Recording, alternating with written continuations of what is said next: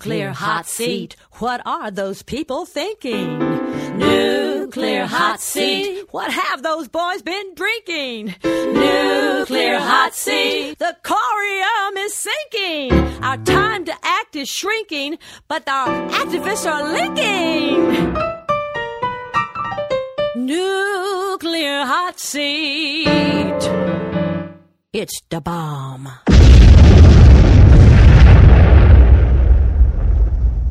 Welcome to Nuclear Hot Seat, the weekly international news magazine keeping you up to date on all things nuclear from a different perspective. My name is Libbe HaLevy. I am the producer and host, as well as a survivor of the nuclear accident at Three Mile Island from just one mile away. So I know what can happen when those nuclear so called experts get it wrong. This week, we start with the epic fail of mainstream media's Fukushima coverage with Professor Celine Marie Pascale of American University in Washington, D.C. By the way, that's not Professor Pascale's opinion. She's got data and footnotes to prove her point. We'll also have a report from Nuclear Hot Seat European correspondent Sean McGee on the impact of a recent BBC Panorama documentary on the UK's Sellafield nuclear facility, in which whistleblowers revealed dangerous safety problems and decaying infrastructure. And I'll tell you a bit about what transpired at the Excellence in Journalism conference, including a surprise bit of audio when I asked a question of an internationally respected Pulitzer Prize winning editor on the place of balance in advocacy journalism. Plus, our numbnuts of the week for outstanding nuclear boneheadedness, the nuclear reactor duck and cover report for what's gone wrong this week with those aging rust buckets, and more honest nuclear information than the people sitting next to me on flights going to and from excellence in journalism ever expected to hear. All of it coming up in just a few moments. Today is Tuesday, September 20th, 2016, and here is the week's nuclear news from a different perspective. First, this breaking story out of Japan, sent by nuclear engineer Arnie Gundersen of fairewinds.org. A typhoon has hit Fukushima, and TEPCO admits that it has lost control of radioactive groundwater. On September 21st, and remember, Japan is one day ahead of the United States time zones. So this is happening right now. TEPCO announced that because of the heavy rain caused by the approaching typhoon number 16, the groundwater level at the ocean side of Fukushima Daiichi nuclear plants rose to the same level as the ground surface. Because of the possibility that contaminated groundwater mixed with the rainwater has poured into the Pacific Ocean, TEPCO is going to be analyzing the surface water as well as the seawater. That's the bulletin. We will have further details on next week's program. Here in the U.S., a new peer reviewed study finds rising infant death rates in the past 25 years in zip codes surrounding the Diablo Canyon nuclear power plant. According to this study, a remarkable and statistically significant 28% overall increase in infant mortality rates occurred in the coastal strip group relative to the inland control group. The study is by Dr. Christopher Busby and appears in the peer reviewed Jacobs Journal of Epidemiology and Preventive Medicine. Dr. Busby's study found that, quote, the increases over the period correlate significantly with cumulative releases of tritium from the nuclear plant to the sea. He continues, furthermore, during this same period, infant mortality rates fell for the whole of California and for the local inland control group in the county, providing additional evidence that federally approved routine radiation releases from U.S. nuclear power plants damage infant health. We'll have a link up to the story and the study on our website, nuclearhotseat.com, under this episode, number 274. In Plymouth, Massachusetts, the Pilgrim Nuclear Power Station is finally back on full power after problems forced it to be shut down for 12 days. What kinds of problems? Starting back in August, operations at the facility were stopped for four days for repairs following the failure of a main steam isolation valve. There was an unplanned shutdown on Tuesday, September 6, after water levels unexpectedly spiked in the reactor pressure vessel. On Friday, September 9, while the plant was still in shutdown, there was a leak of 2,680 cubic feet of hydrogen gas in the turbine room, which then got released into the atmosphere. Then on Tuesday, September 15, as the station was slowly powering up, it reached only 9% of its full capacity before a turning gear that helps spin the turbine and maintain its proper balance was found to be not functioning properly. That same week, Plymouth Fire Chief Ed Bradley said Entergy Corporation, which owns and operates Pilgrim, not only did not notify the fire department of the hydrogen release at the plant as it is required to do, but that the company filed a false report on the matter. It's no wonder that the Nuclear Regulatory Commission has listed Pilgrim as one of the three worst run nuclear reactors in the country. Entergy has said that they are planning to shut the plant down as of 2019. They should just shoot it now and put it out of its misery. There's a demo planned for tomorrow, September 21st, at the Massachusetts State House regarding this matter, and we'll have more information about that during Activist Shoutout. More reactor news in the Nuclear Hot Seat Duck and cover report. At Davis Besse in Ohio on September 16, the facility went into hot shutdown because something called essential buses were not aligned to power transformers during plant startup. This issue is being reported as a loss of safety function of the essential electrical buses.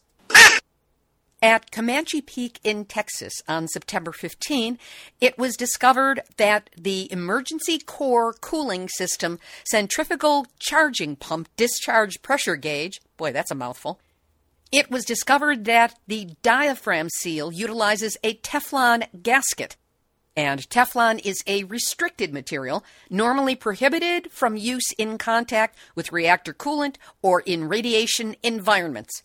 Teflon is not radiation tolerant and significantly degrades in a radiation environment. Teflon was discovered on all four of the centrifugal charging pumps and both of the positive displacement charging pumps on both units 1 and 2.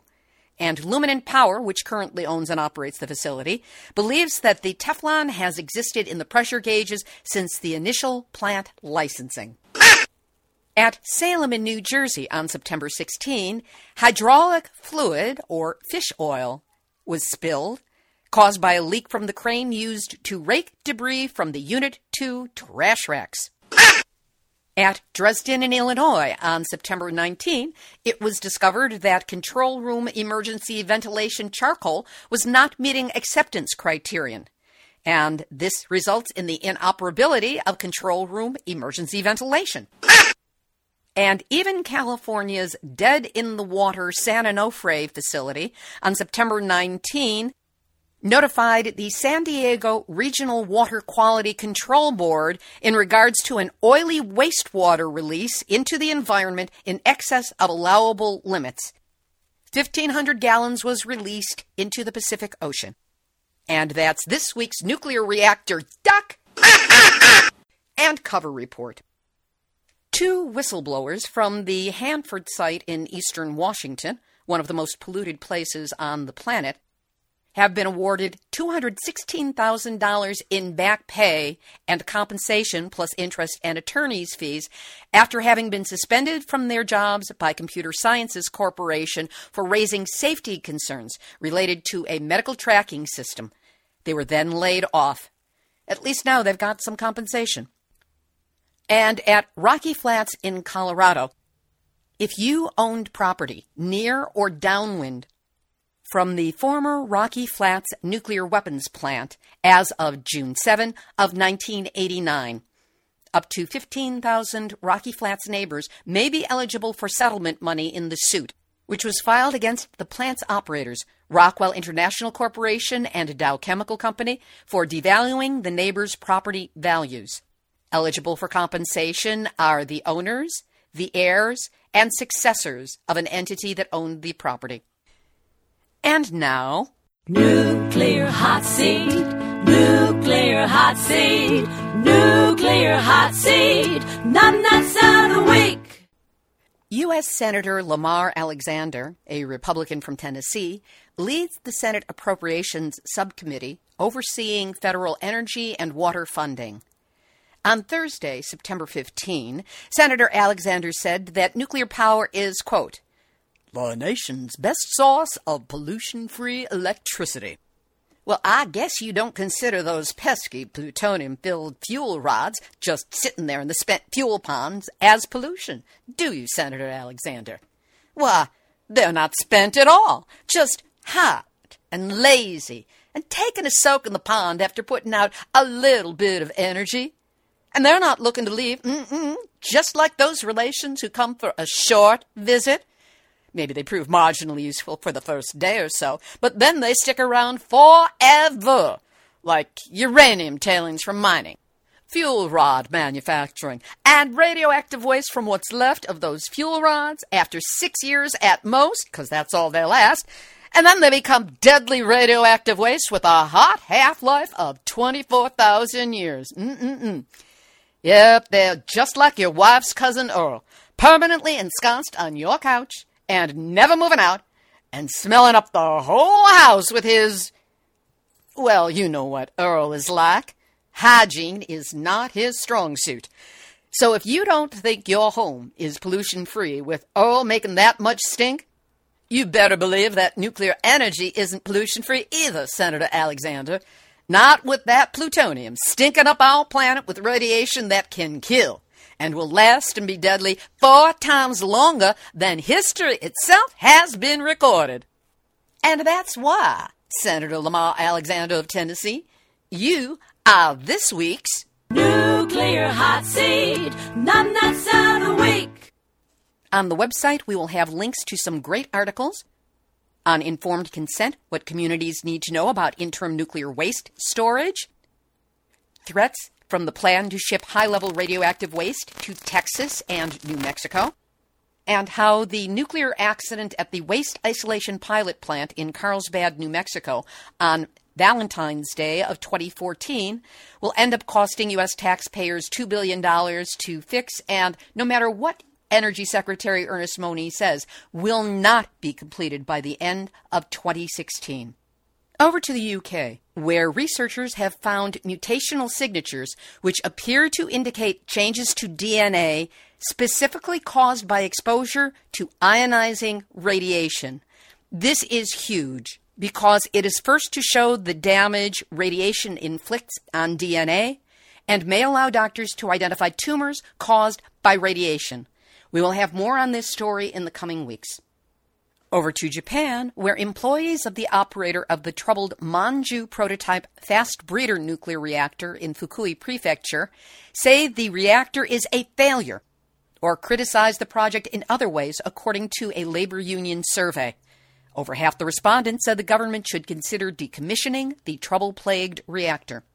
A group consisting of medical and legal experts announced on Friday, September 9, that it has launched a fund to help Fukushima thyroid cancer patients cover their expenses. The group, named 311 Children's Fund for Thyroid Cancer, 311 being March 11 of 2011, the day of the earthquake and tsunami which began the Fukushima nuclear disaster, is aiming to raise 20 million yen, or about $200,000 US. And we will link to an article, Radioactive Food and Water, the New Normal in Japan, it's written by Dr. Richard Wilcox, PhD. In the UK, the British government has given approval for the Hinkley Point nuclear power station to move forward, financed in part by Chinese and French companies. Estimated cost close to $24 billion. A report from the University of Sussex in England and ETH University in Zurich, Switzerland, show that there is a risk of another Chernobyl or Fukushima type accident plausible sometime in the relatively near future. We'll have a link up to the full article, but know that two of the top 15 most expensive nuclear accidents in the world happened in the United States, Three Mile Island, and Athens, Alabama in 1985, and four of them occurred at Sellafield in the UK. And an update from Dr. Timothy Mousseau, who has been researching mutations in insects, birds, and mice on the ground in both Chernobyl and Fukushima. He's in Chernobyl right now, and he writes Radiation levels inside the red forest of Chernobyl have risen dramatically in areas burned by recent forest fires. There are several areas now showing 1 millisievert per hour, the highest I have ever recorded. It seems the ash from the fires has concentrated the radionuclides contained in organic matter, tree and leaf litter, that were consumed by the fire. Radiation levels in these areas mean that one can get an annual equivalent dose in two to three hours. It's hard to say how quickly these radionuclides will dissipate or what impact they will have on the flora and fauna. To which Nuclear Hot Seat adds, or on the researchers, Tim, on the researchers. Take care of yourself. We'll have today's featured interviews in just a moment, but first, thank you, thank you, thank you to all of you who donated to help me get to Excellence in Journalism, the conference presented by the Society for Professional Journalism. Whether you sent in a Starbucks donation, the best cup of coffee I will never drink, a monthly sustaining donation, or something else. Know that I could not have gotten there without you. I'll tell you a bit about what happened during today's final thought. But for now, know that it was a powerful experience, and that I could not have done it for you without you. Of course, we always have those pesky ongoing expenses, as well as facing a bit of a shortfall with the conference. So don't go away. We're asking for you to continue to help us out by going to nuclearhotseat.com and clicking on the big red donate button. You can donate using PayPal with your credit or debit card, or if you prefer to write and send a check, you can get a snail mail address to use by sending an email to info at nuclearhotseat.com. Again, I could not have done this trip without your support. So, once again, thank you, thank you, and thank you. Professor Celine Marie Pascale of American University in Washington, D.C., is a sociologist who did a study of mainstream media coverage in the first two years after Fukushima. And not only are her observations stunning, she's got the data to back them up. This interview was originally presented on Nuclear Hot Seat number 203 on May 2nd of 2015. Celine Marie Pascale, welcome to Nuclear Hot Seat. Thank you so much for having me. Let's start out with giving the listeners a sense of your background. I'm a sociologist at American University, and I'm interested in issues of language and knowledge.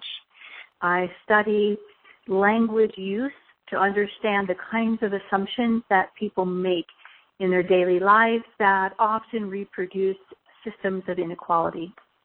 What first got you interested in studying media coverage that took place in the wake of the start of the Fukushima nuclear disaster?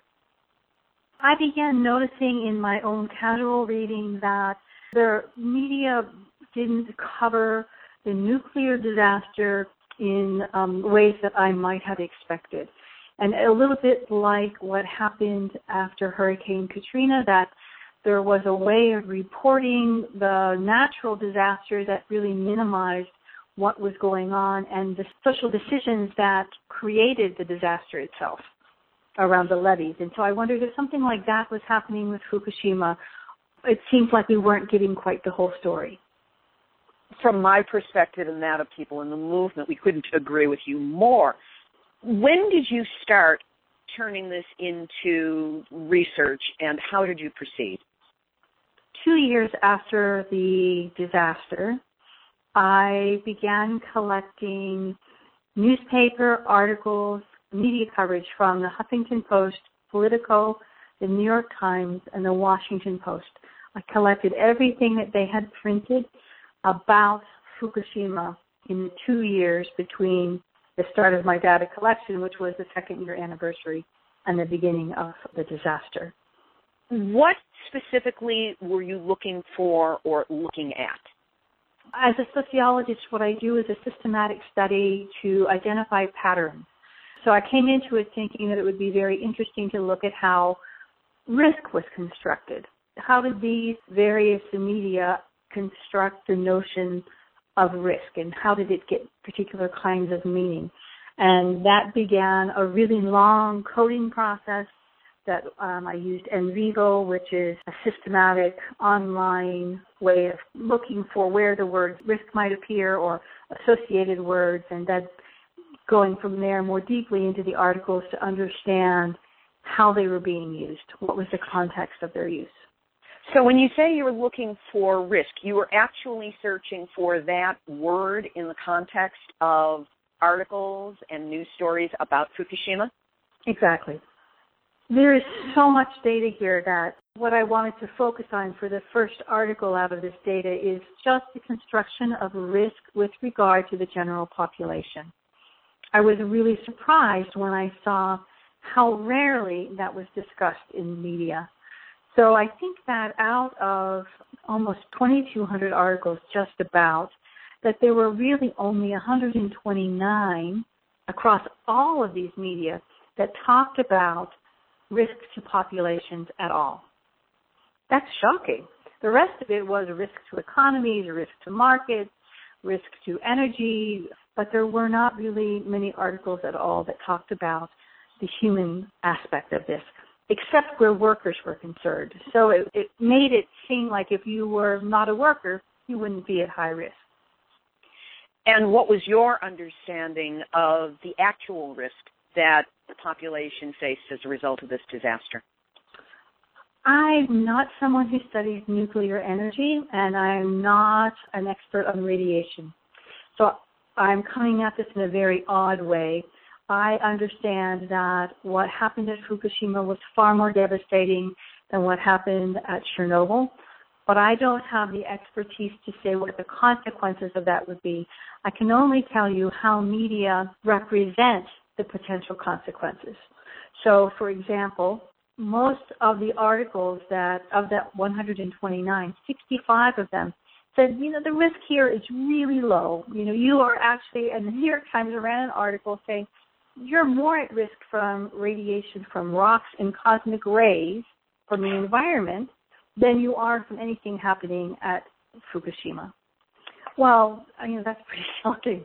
That that's the kind of reporting that was going on. Of the articles that said, well, you know, there's some low risk here, but you know, we can't really say that much about it. They compared the risk of cancer to walking through the x-ray machines at airports, right? That, that those were more dangerous than what was happening at Fukushima. One of the quotes that came from the article is that research shows that corporations and government agencies had disproportionate access to framing the event in the media. Absolutely. Absolutely. So when I look across all of these articles and I look at who's being quoted and in what context. So most of the time you could find quotes from government officials, from various corporations, but what you really missed were quotes from people on the ground, from anti-nuclear groups, from organizations that are generally more critical of nuclear power. What do you think was behind this being the chosen narrative? Did it feel to you like it may have been a top down decision, an edict from management or even higher government saying, play this down? Do you think it was ignorance on the part of the reporters to find contrasting views? Where do you think the failure to communicate more the seriousness of the risk came from? I couldn't say that there is a single point at work here. It certainly isn't a top down. You know, in the U.S., we have a free media.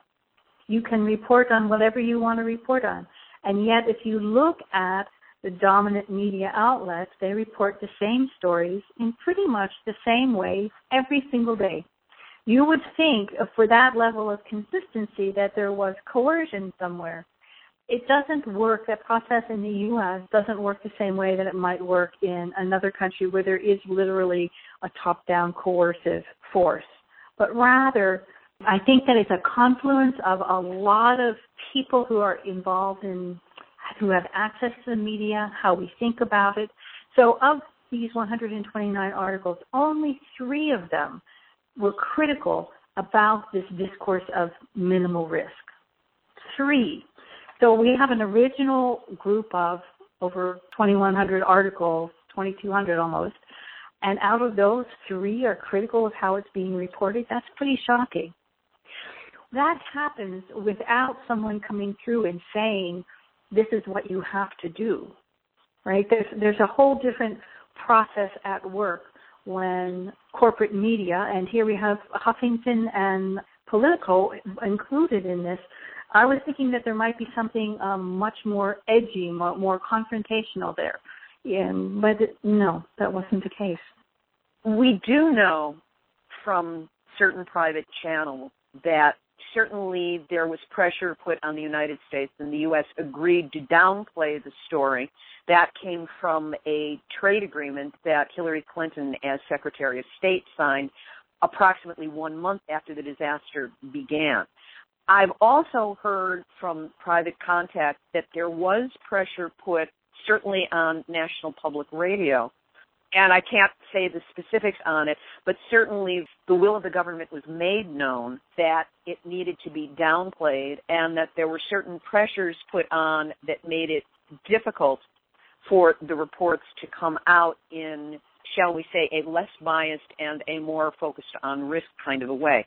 In one instance, I know of a news reporter for an NPR station who was specifically told not to use the word fallout in connection with Fukushima. The word can only be used in connection with the repercussions of a political mistake that got made, like somebody showing their private parts on a cell phone photo. For those of us who are following the issue very closely and following the day by day, almost minute by minute progression of Fukushima in those early days, what was remarkable is that for about three days, there were a lot of reports in the U.S. media talking about the plume of radiation from Fukushima coming towards the United States, the West Coast, and that it was going to hit in approximately eight days. For about three days, we heard that story, and then it vanished. It was nowhere. The word plume was not used, and there was no discussion of radiation hitting the West Coast, even though we know from our own readings at the time that it did hit, and it was specifically very intense in the Seattle area where people were getting hot particles that were coming across from Fukushima. But it did not appear in the media after the third day.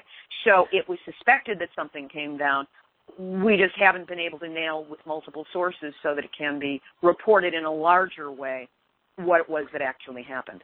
Um, I certainly found articles that reported that radiation from Fukushima was found in Vermont.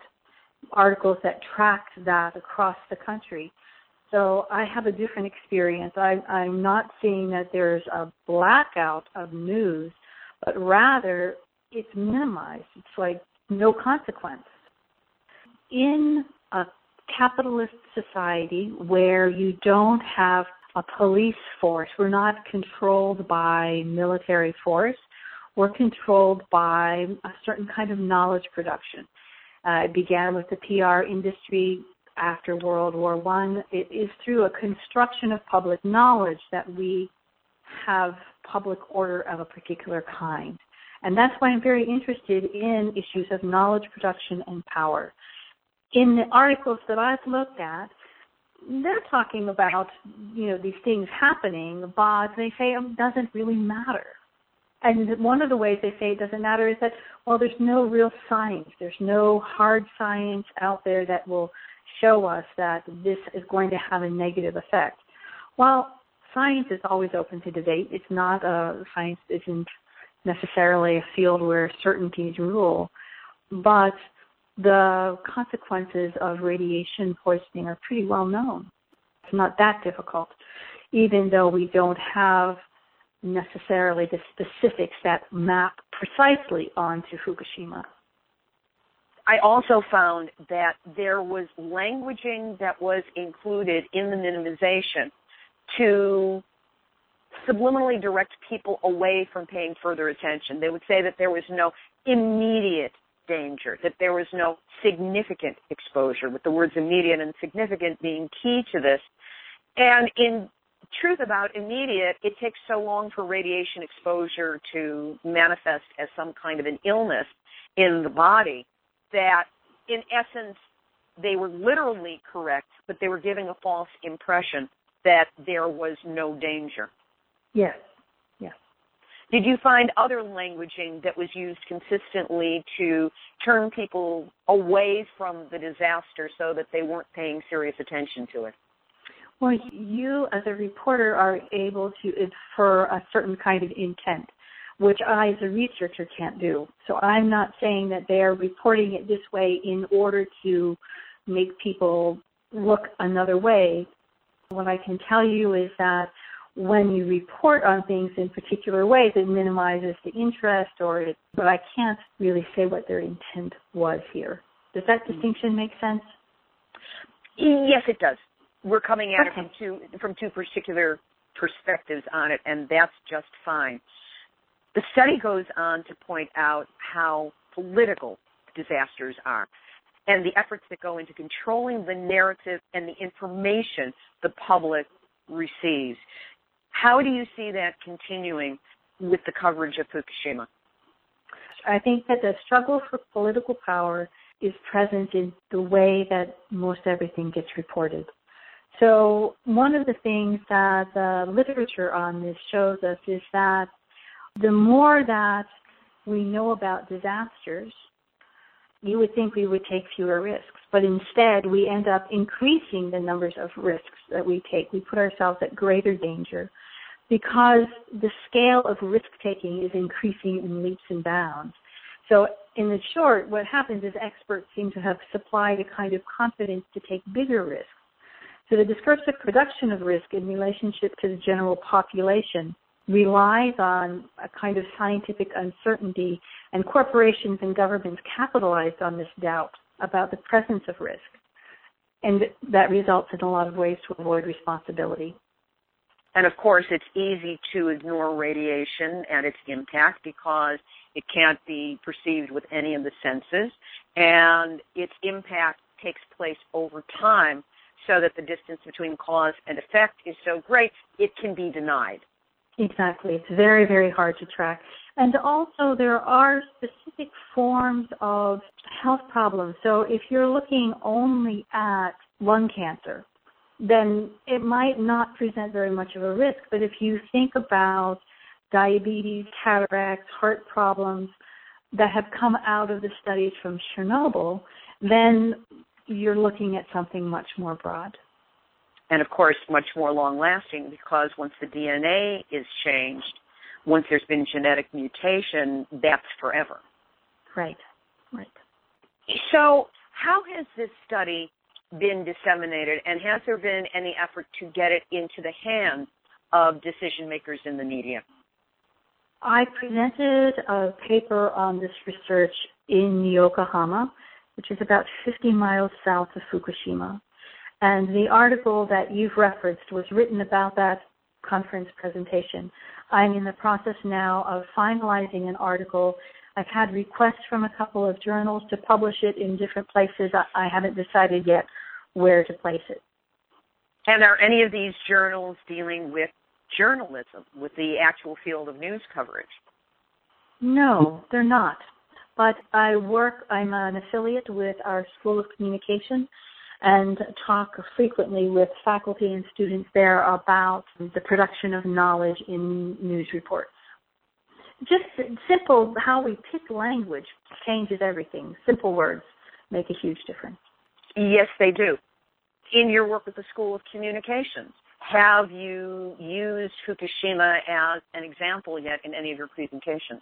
This is a new research project for me. I have worked with them mostly on uh, representations of race in media. So if they or really anyone, I know our community would be very interested, would want to access the study, how might they go about doing so? Well, first I have to publish it. You mean we're getting the jump on the gun on this one? You are because the article that you noticed came from a report on a conference presentation, not on a printed document. That's where we got into. We're kind of in the circle yet, but it, it will come out soon. When you say soon, can you give me an approximate month on this? Yes, within the year. Interesting because I'm a member of Sigma Delta Chi, the Professional Journalism Society, and every year they have a conference. This is an ingathering of news directors, reporters, cable, broadcast, satellite for all of the United States and Canada, and usually it works at the same time with the Spanish language stations as well. It's a joint conference that gets held. And there are more than 1,000 media decision makers and on the ground reporters who are there every year. I attended two years ago. I'm hoping to be able to attend this fall again on behalf of this movement. It would be fascinating if your work could be brought to their attention in advance so that perhaps it would be a topic of conversation. That would be very interesting. What I'm finding in the media here is no different from what I found when I did media studies of reporting on homelessness. That the same sets of principles are at work. In what way?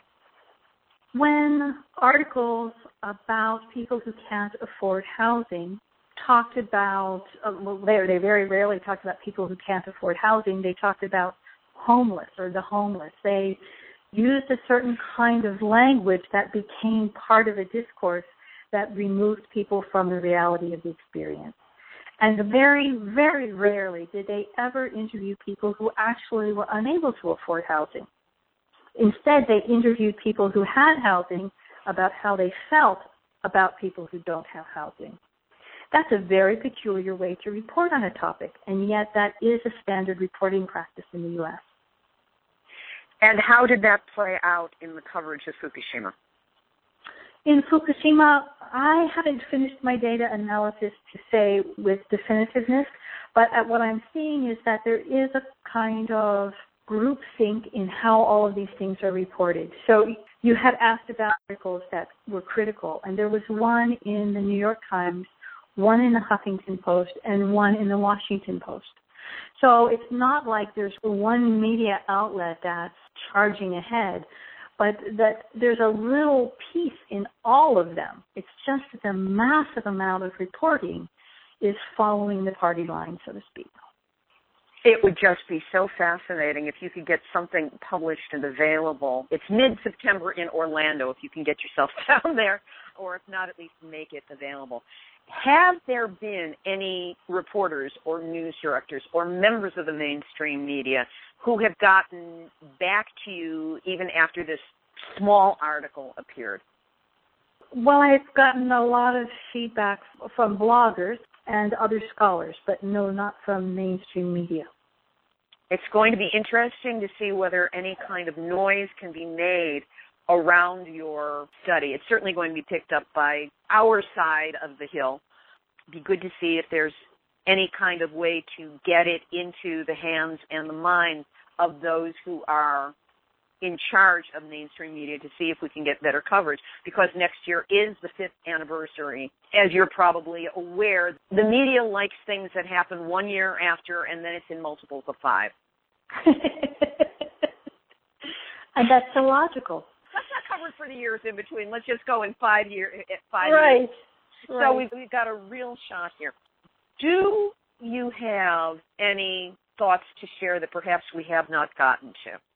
The single takeaway point for me is that all knowledge it is a social process, right? And it's expressive of value judgments, of politics. There's a lot of contradiction in it. And that we have to look at all reporting as a construction of events. There is no such thing as news. We create news. And how we create that news, how we give events particular presence and meaning in our lives, is always a political struggle for power. That's my takeaway. Beautifully done.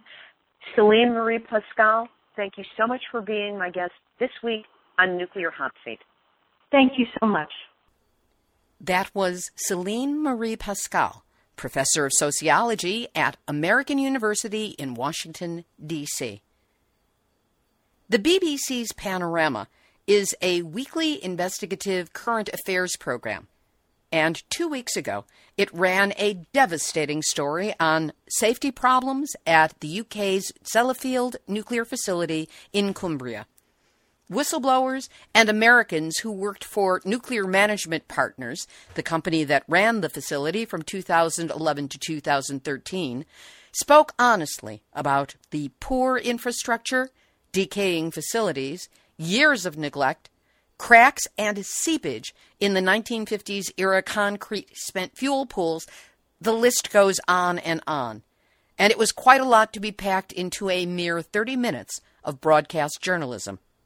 Sean McGee, Nuclear Hot Seat's European correspondent, has been tracking Sellafield and has filed this report on some of the response to the Panorama program and why it's proving to be such a groundbreaking report.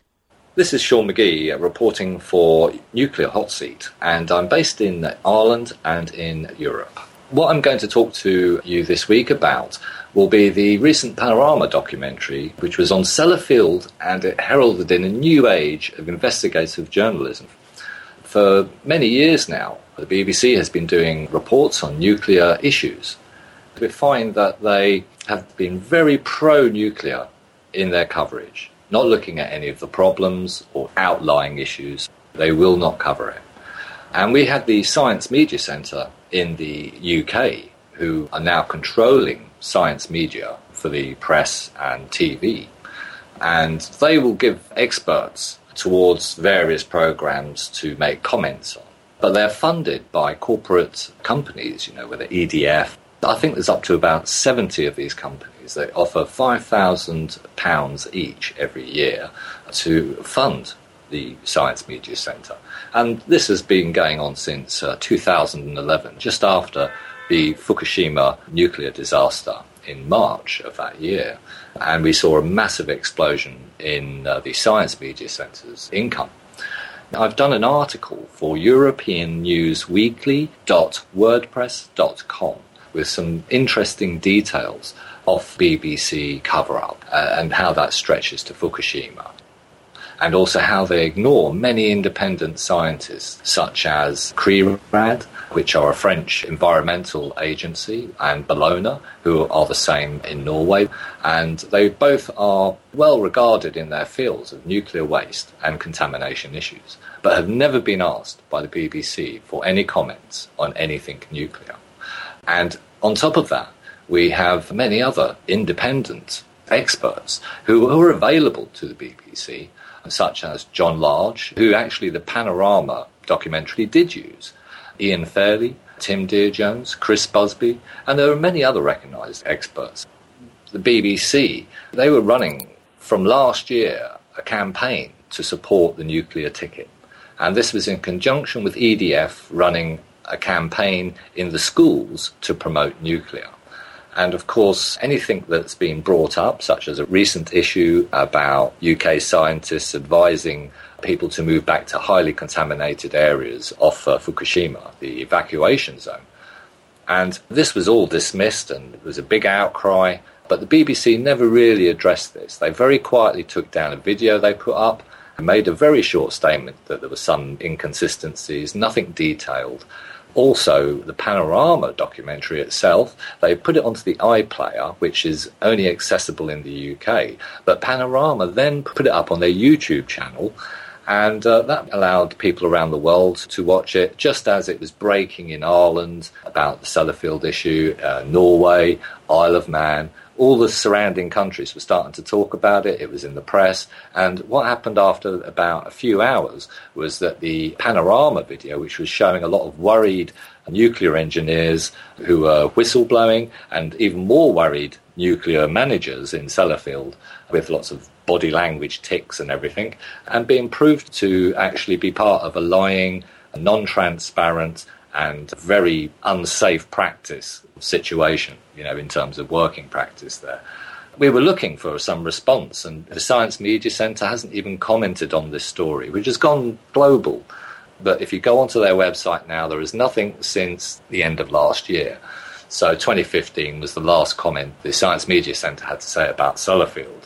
This is not in the interest of people, this is only in the interest of the corporations involved with Sellafield uh, which now, by the way, also include TEPCO, just to tie in the Japanese uh, situation. We find that there's an American company is now leaving the management of that area, and it's now becoming TEPCO and some other countries that will be doing it instead. The whistleblowers are saying it's in the right state. We have issues of transparency, and TEPCO are not renowned for their transparency. They've had to apologise a lot recently, but they're still keeping information back. And that we, we saw how that worked it took 15 months for, for Parliament to be made aware of a, a major plutonium incident in Sellafield. Paul Dorfman is a science media expert who discusses nuclear issues in the UK on the mainstream outlets such as the BBC, on the Telegraph, the Times, various others. He's very well respected, even by the media. They respect his point of view. And he had to say to me on this Recent events reveal the ongoing national disgrace that is Sellafield, including the truly appalling state of the historic spent fuel pools. And that's a quote unquote from Paul Dorfman. Xavier Nast is a nuclear engineer, and he commented to me uh, very passionately about the response to seeing what was going on in Sellafield. Those plants, he said, Sellafield and La Hague, would exterminate the whole world population in under 40 years because there are 100 plus tons of plutonium in Sellafield and 60 plus tons in La Hague, adding 1,000 times more that necessary to exterminate all animals throughout the world.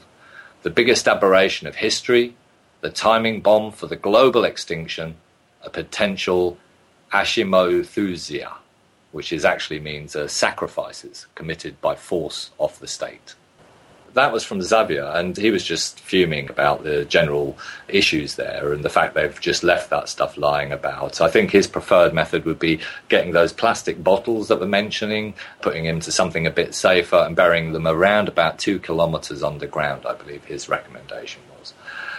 Karl Grossman, professor of journalism at the State University of New York College at Old Westbury, USA, he said to me that the BBC is guilty of a journalistic disgrace. That was Sean McGee, Nuclear Hot Seat European correspondent based in Ireland. Sean has written an article in response to this panorama program, and we'll have a link to it up on our website, nuclearhotseat.com, under this episode, number 274. And we'll have more from Sean in the coming weeks about Sellafield, the fallout, you should pardon the expression, from this panorama program, as well as some political perspective on the UK's recent decision to move ahead with building a $24 billion new nuclear reactor at Hinkley Point. Activist shout out! Last week, Nuclear Hot Seat brought you breaking news about the arrest of three activists in the Massachusetts governor's office after they delivered a letter from Cape Downwinders demanding an immediate shutdown of the Pilgrim nuclear power station. The reasons I'm certain will be obvious because we covered them in an earlier part of this program. On Wednesday, September 21st, there is going to be, or there has been for those of you listening after the fact, a Close Pilgrim Now demonstration in front of the Massachusetts State House. To support the group, to support the issue, you are being asked to tweet using the hashtag ShutPilgrimNow. No spaces. Hashtag shut Pilgrim now. You can write your own message on the need to shut down Pilgrim or use this one, which we will post at Nuclear Hot Seat. Pilgrim nuclear dangers last two weeks. Emergency shutdown, gas and water leaks, malfunctions, no evacuation possible. Hashtag shut Pilgrim now. You see how it goes? Whatever you tweet, do it repeatedly because Twitter comes and goes real fast, and we need to keep it on the front running edge of what's out there if we have any chance of trending at all. Always use the hashtag ShutPilgrimNow. I just learned at Excellence in Journalism how media organizations track events in real time based on Twitter.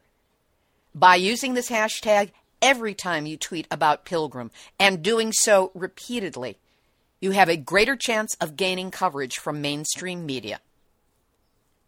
Here's today's final thought.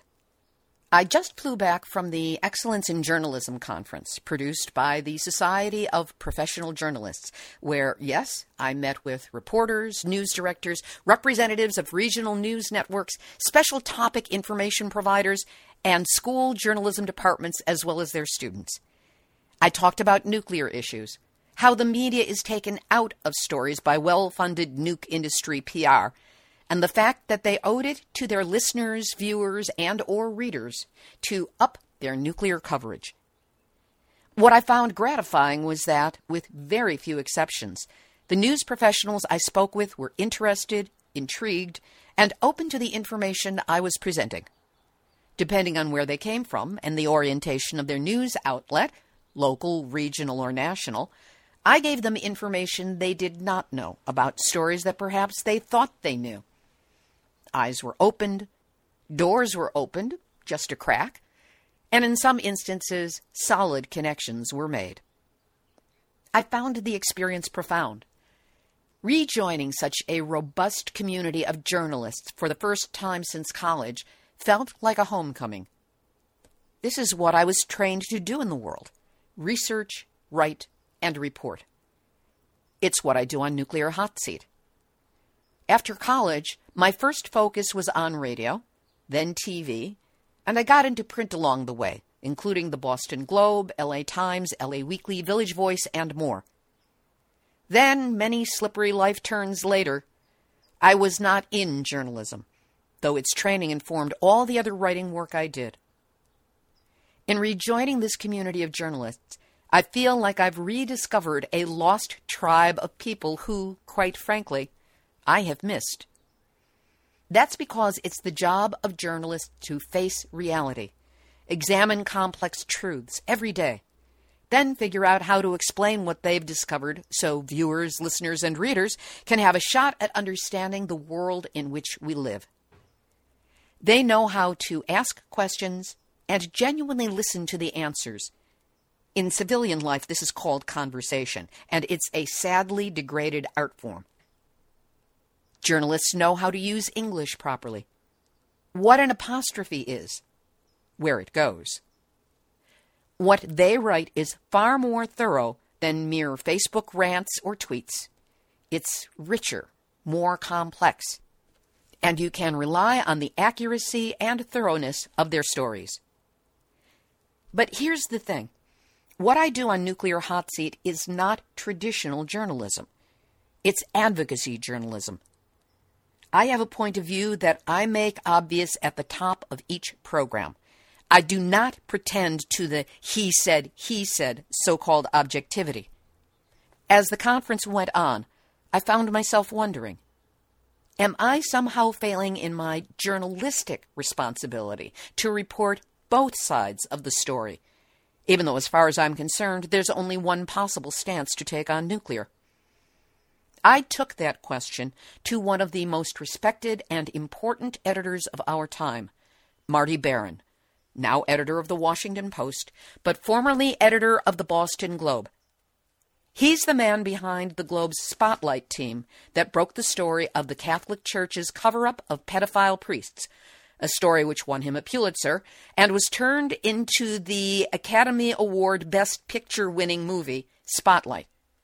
He's the one who's played by Liev Schreiber. Marty Baron was the featured interviewee at Excellence in Journalism, and afterwards he made himself available for questions. So I asked him one. Before I play this brief clip, I need to make clear that in no way was Marty Baron speaking about nuclear issues, nuclear hot seat, or commenting on any story upon which I am working. What he said is not an endorsement nor a criticism of me, my work, or this show. We were discussing the practice and ethics of journalism when it comes to advocacy versus the assumption of the need for balance. I do a program on nuclear issues, and I've been doing this for more than five years, my own investigations on it. And where do you draw the line in terms of balance on an investigative story where there's clearly one side that there's information you're putting out, and if you ask the other side, what you would get is spin propaganda, lies, and you can document the, the, the, fact that they would be that would be false information coming back. Where does it change from balanced journalism? Is there a line where it becomes advocacy journalism?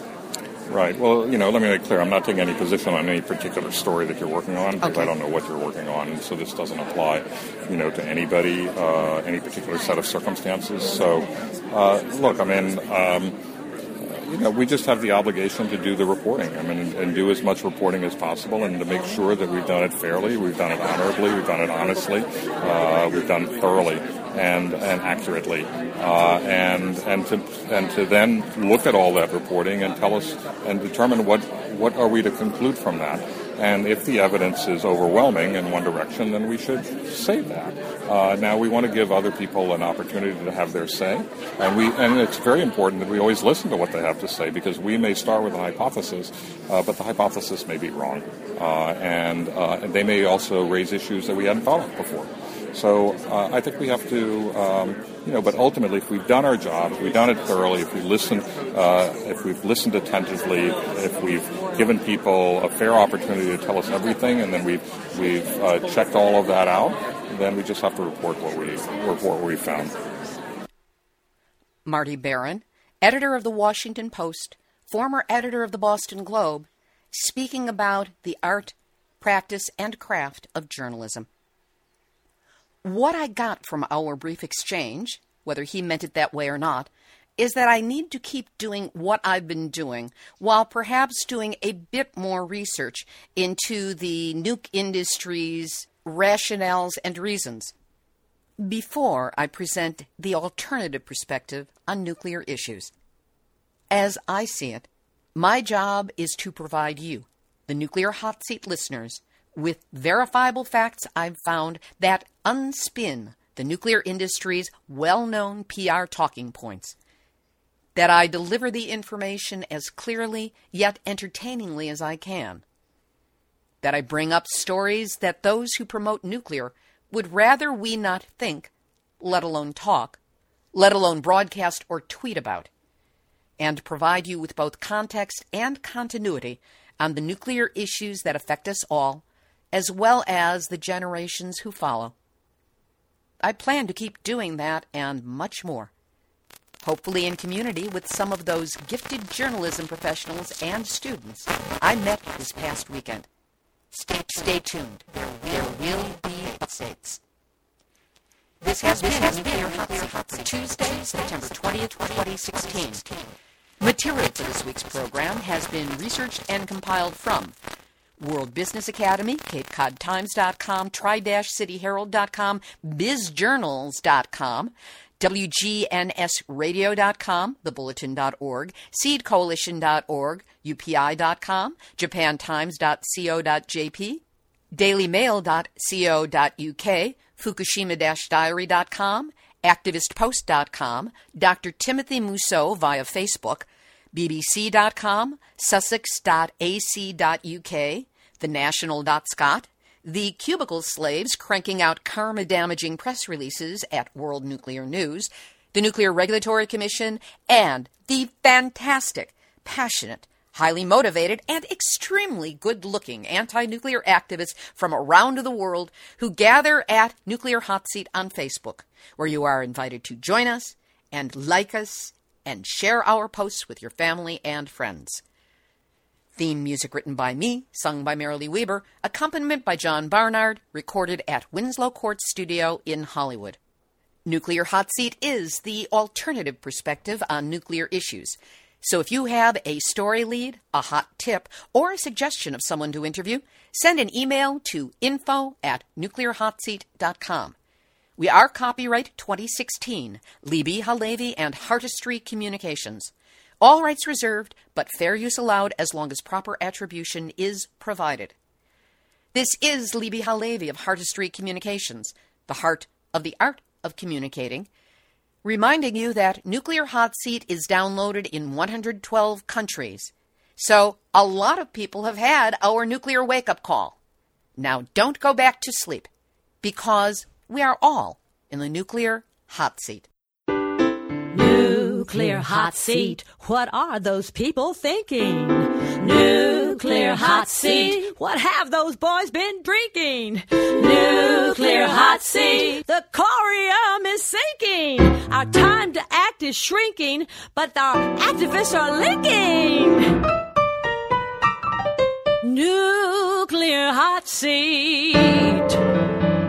It's the bomb.